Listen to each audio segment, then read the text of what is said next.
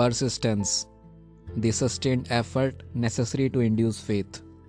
Persistence is an essential factor in the procedure of transmuting desire into its monetary equivalent. The basis of persistence is the power of will. Willpower and desire, when properly combined, make an irresistible pair. Men who accumulate great fortunes are generally known as cold blooded and sometimes ruthless.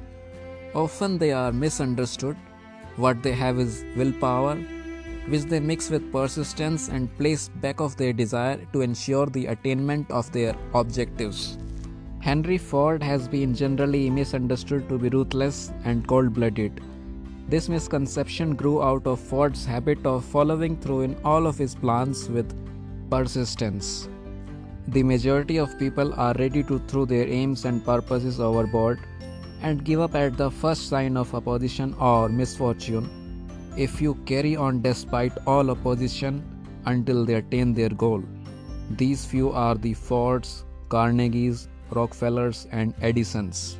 There may be no heroic connotation to the word persistence, but the quality is to the character of man what carbon is to steel. The building of a fortune generally involves the application of the entire 13 factors of this philosophy these principles must be understood, they must be applied with persistence by all who accumulate money. If you are following this book with the intention of applying the knowledge it conveys, your first test as to your persistence will come when you begin to follow the six steps described in the second chapter. Unless you are one of the two out of every hundred who already have a definite goal at which you are aiming and a definite plan for its attainment, you may read the instruction and then pass on with your daily routine and never comply with those instructions. The author is checking you up at this point because lack of persistence is one of the major causes of failure. Moreover, experience with thousands of people has proved that lack of persistence is a weakness common to the majority of men. It is a weakness which may be overcome by effort, the ease with which lack of persistence may be conquered will depend entirely upon the intensity of one's desire. The starting point of all achievement is desire. Keep this constantly in mind. Weak desires bring weak results, just as a small amount of fire makes a small amount of heat. If you find yourself lacking in persistence, this weakness may be remedied by building a stronger fire under your desires. Continue to read through to the end, then go back to chapter 2 and start immediately to carry out the instruction given in connection with the six steps. The eagerness with which you follow these instructions will indicate clearly how much or how little you really desire to accumulate money. If you find yourself that you are indifferent, you may be sure that you have not yet acquired the money consciousness, which you must possess before you can be sure of accumulating the fortune. Fortunes gravitate to men whose minds have been prepared to attract them, just as surely as water gravitates to the ocean. In this book may be found all the stimuli necessary to attune any normal mind to the vibrations which will attract the object of one's desire.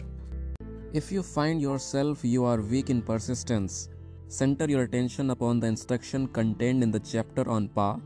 Surround yourself with a mastermind group and through the cooperative efforts of the members of this group, you can develop persistence. You will find additional instruction for the development of persistence in the chapters on autosuggestion and the subconscious mind. Follow the instruction outlined in these chapters until your habit nature hands over to your subconscious mind a clear picture of the object of your desire. From that point on, you will not be handicapped by lack of persistence.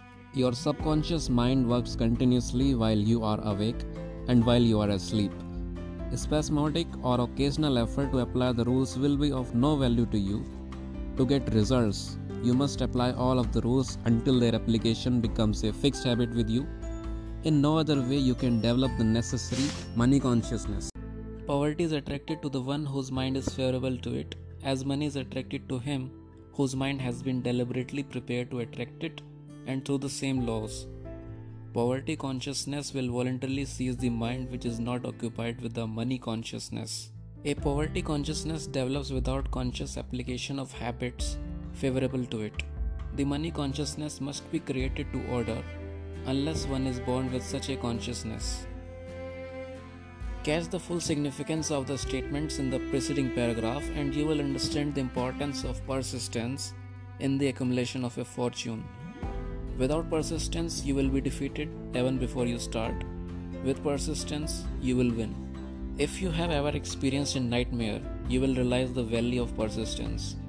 You are lying in bed, half awake, with a feeling that you are about to smother.